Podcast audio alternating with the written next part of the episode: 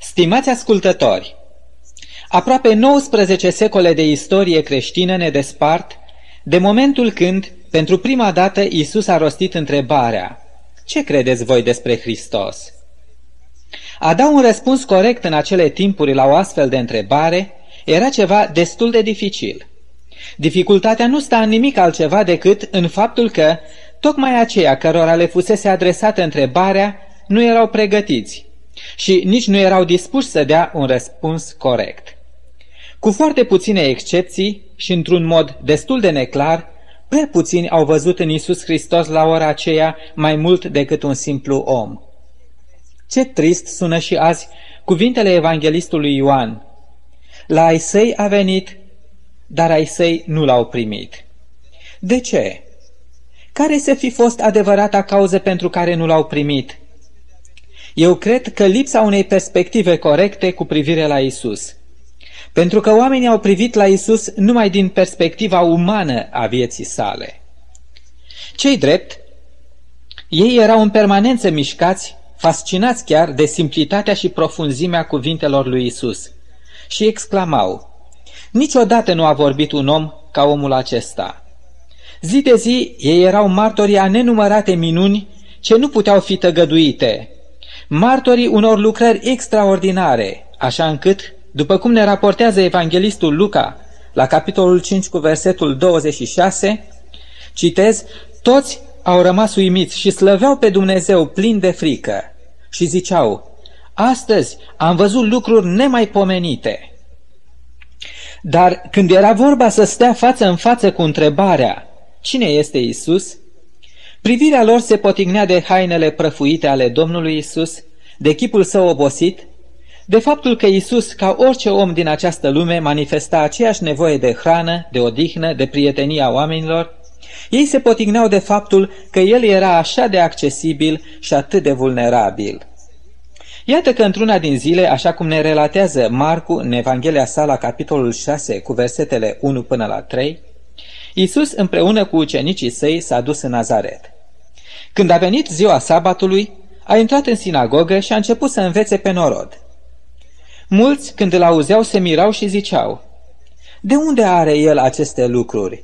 Ce fel de înțelepciune este aceasta care i-a fost dată? Și cum se fac astfel de minuni prin mâinile lui?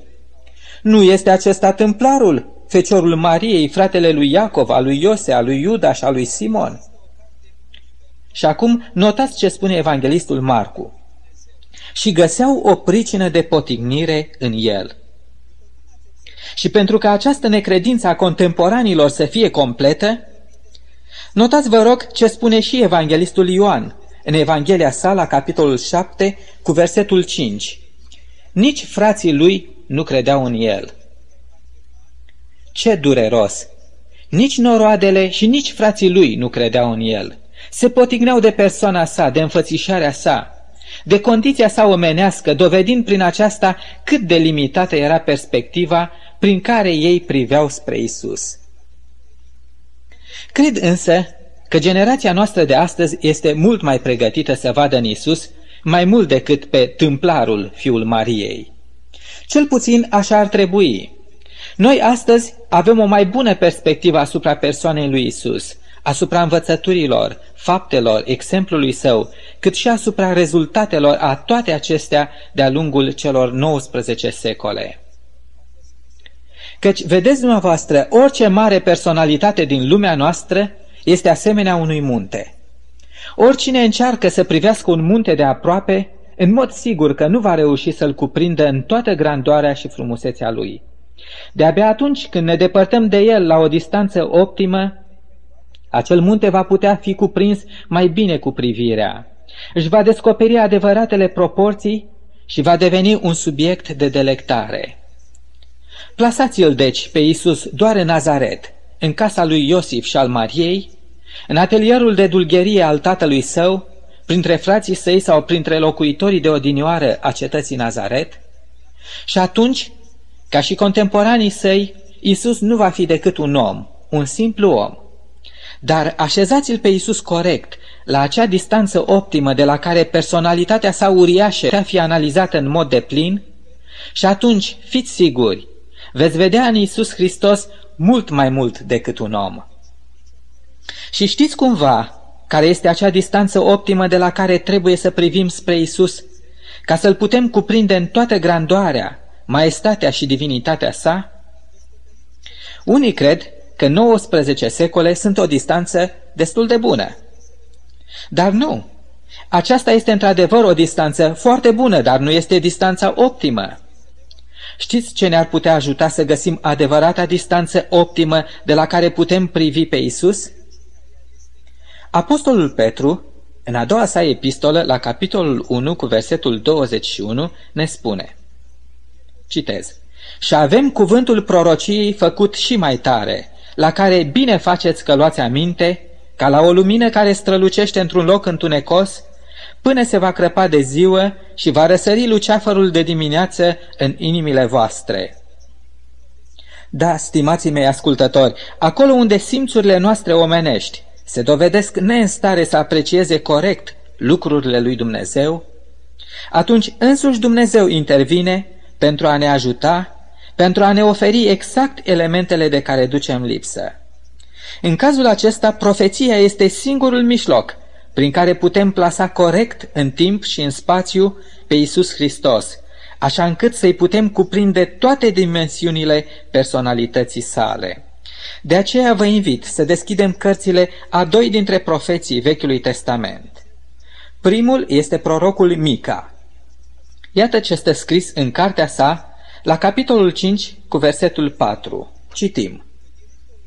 Și tu, Betleeme, Efrata, măcar că ești prea mic între cetățile de căpetenie ale lui Iuda, totuși din tine îmi va ieși cel ce va stăpâni peste Israel și a cărui obârșie se suie până în vremurile străvechi, până în zilele veșniciei. El se va înfățișa și va cârmui cu puterea Domnului, cu măreția Domnului Dumnezeului său, căci el va fi proslăvit până la marginile pământului. Ce ne spun aceste cuvinte de prorocie? Ele ne spun în primul rând că Betleemul avea să fie locul nașterii lui Isus ca Mesia, locul în care el urma să intre în istoria acestei planete.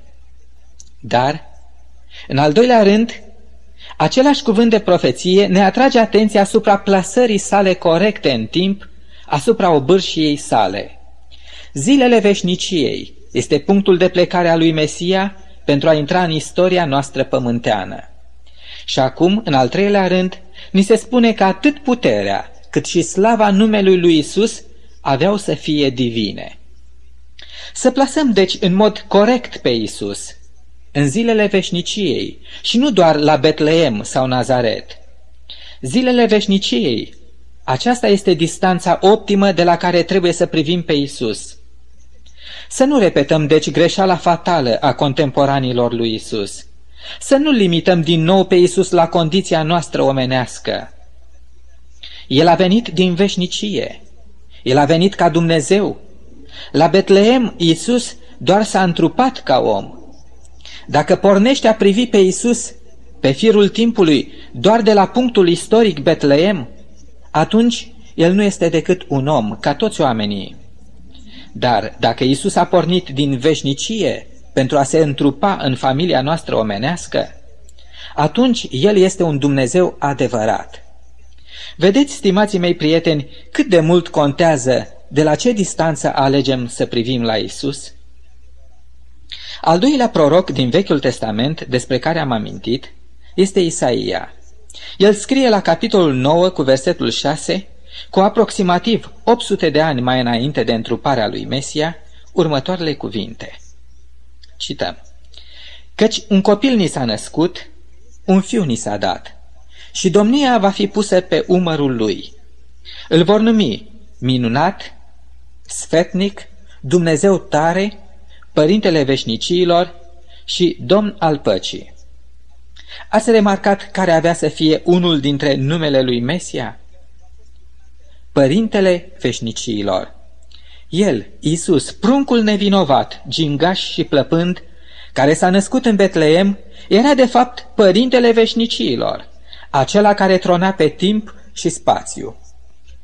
Ce taină, ce minune, Un copil, doar un copil, dar în realitate părintele veșniciilor.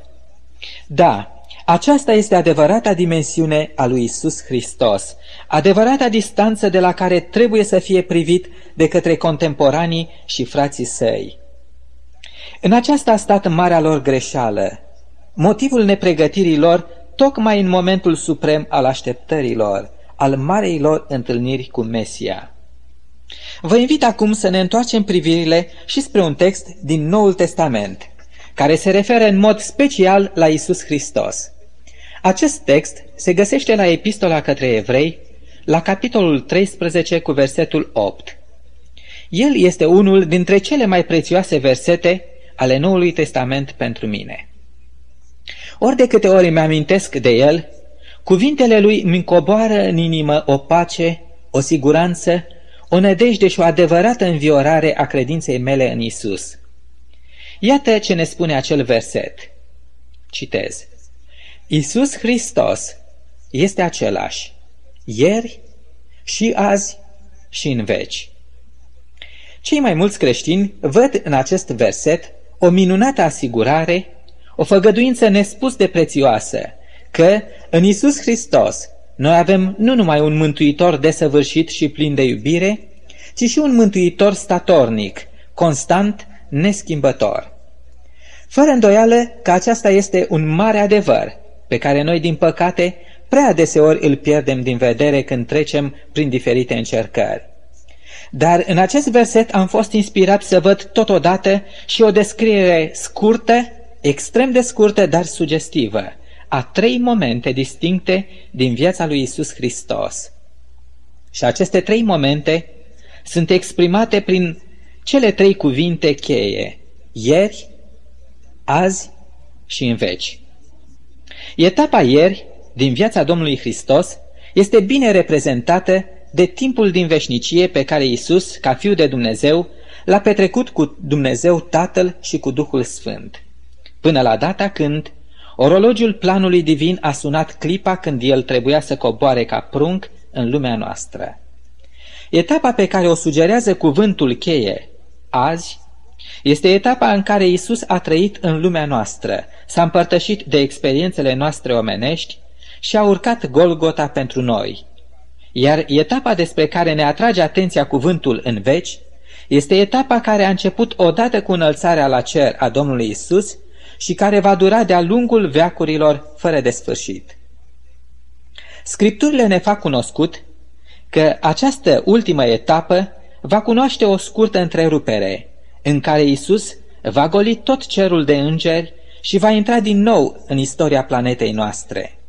De data aceasta nu pentru a se mai naște ca o dinioară în Betleem, ci va veni cu putere și slavă, în toată splendoarea puterii sale de suveran al Universului, ca să ia cu sine în veșnicie pe toți cei ce l-au ales ca domn și mântuitor al vieților lor. Despre aceste lucruri vom vorbi mai detailat în viitor. Ceea ce vreau însă să spun este că nimeni nu poate înțelege astăzi ce înseamnă etapa azi, despre care ne vorbesc Evangheliile, și etapa în veci, despre care ne vorbește în special Cartea Apocalipsei, dacă nu a înțeles mai întâi etapa ieri din viața Domnului Hristos, adică etapa preexistenței sale ca fiu al lui Dumnezeu, chiar Dumnezeu. Aici a fost piatra de încercare a iudeilor de pe vremuri, cât și piatra de încercare a credinței multora din zilele noastre. Mulți gândesc azi, vorbesc, laudă și se bucură de binefacerile și mângâierile credinței lor în Isus, dar nu cred în preexistența sa și nu cred nici în adevărul revenirii sale.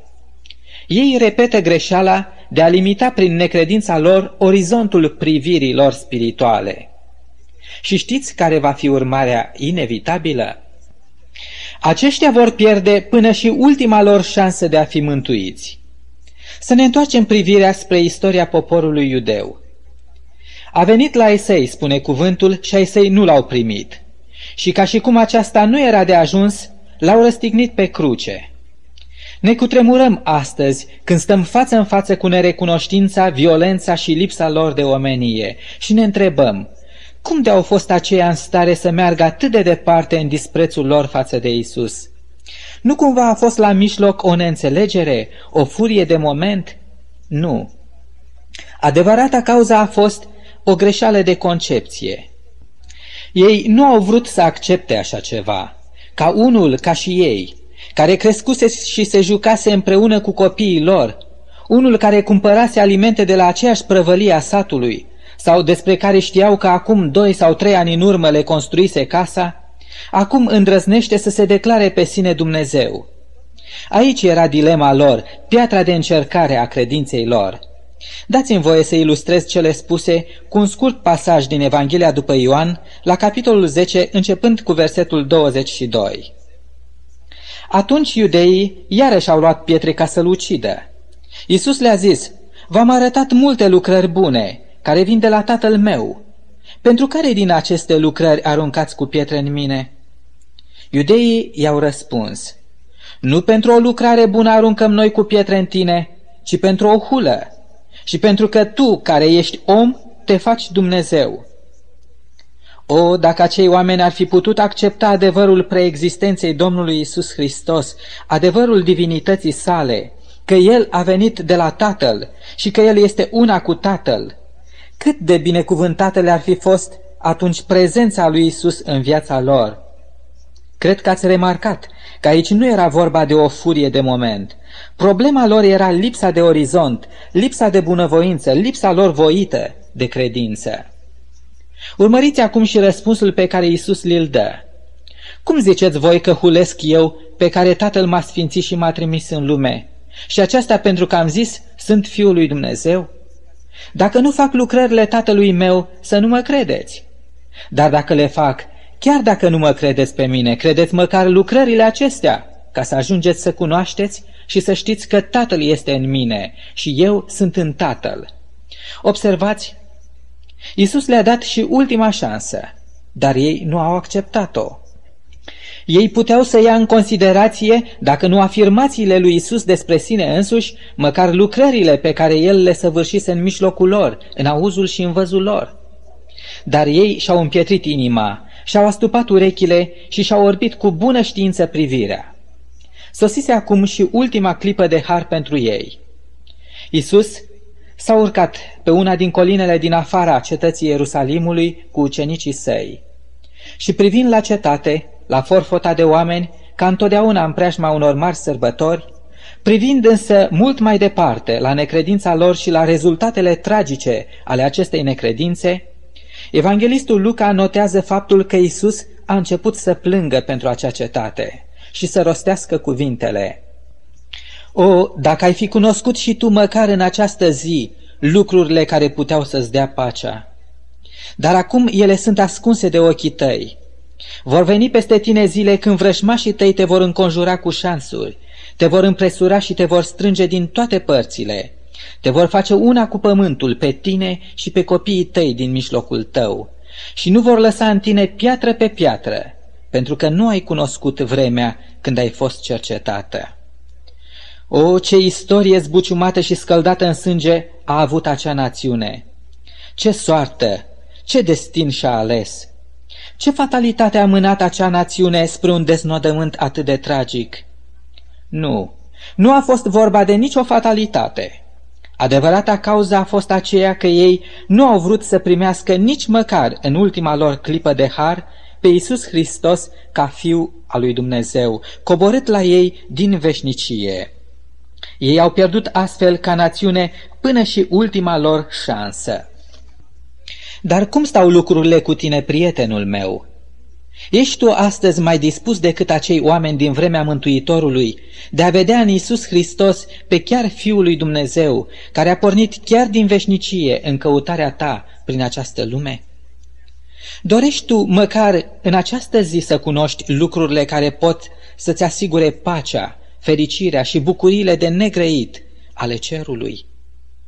Nu ai vrea, prietene drag, chiar acum să prinzi ocazia pe care ți-o oferă Isus de a manifesta o credință simplă, ca de copil, în El, în tot ce îți spune Sfânta Scriptură despre El, despre divinitatea și preexistența sa, despre binecuvântările pe care El este gata să le aducă și în viața ta. O, dacă simți că acum este momentul cel mai prielnic, te invit să-ți deschizi inima ta lui Isus, rostind împreună cu mine aceeași rugă. Iisuse bun, Tu ești tot ceea ce sufletul meu caută de atâta vreme. De-abia acum îmi dau seama că tocmai lipsa ta este cauza tuturor îndoielilor, frământărilor mele lăuntrice și a insatisfacțiilor pe care le trăiesc în această viață.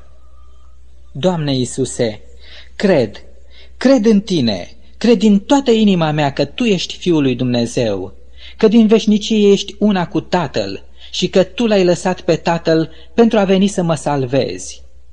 Eu astăzi aleg să cred în iubirea Ta, în jertfa Ta și în veșnicia Ta la care te rog să mă duci și pe mine atunci când vei veni a doua oară în slava Ta.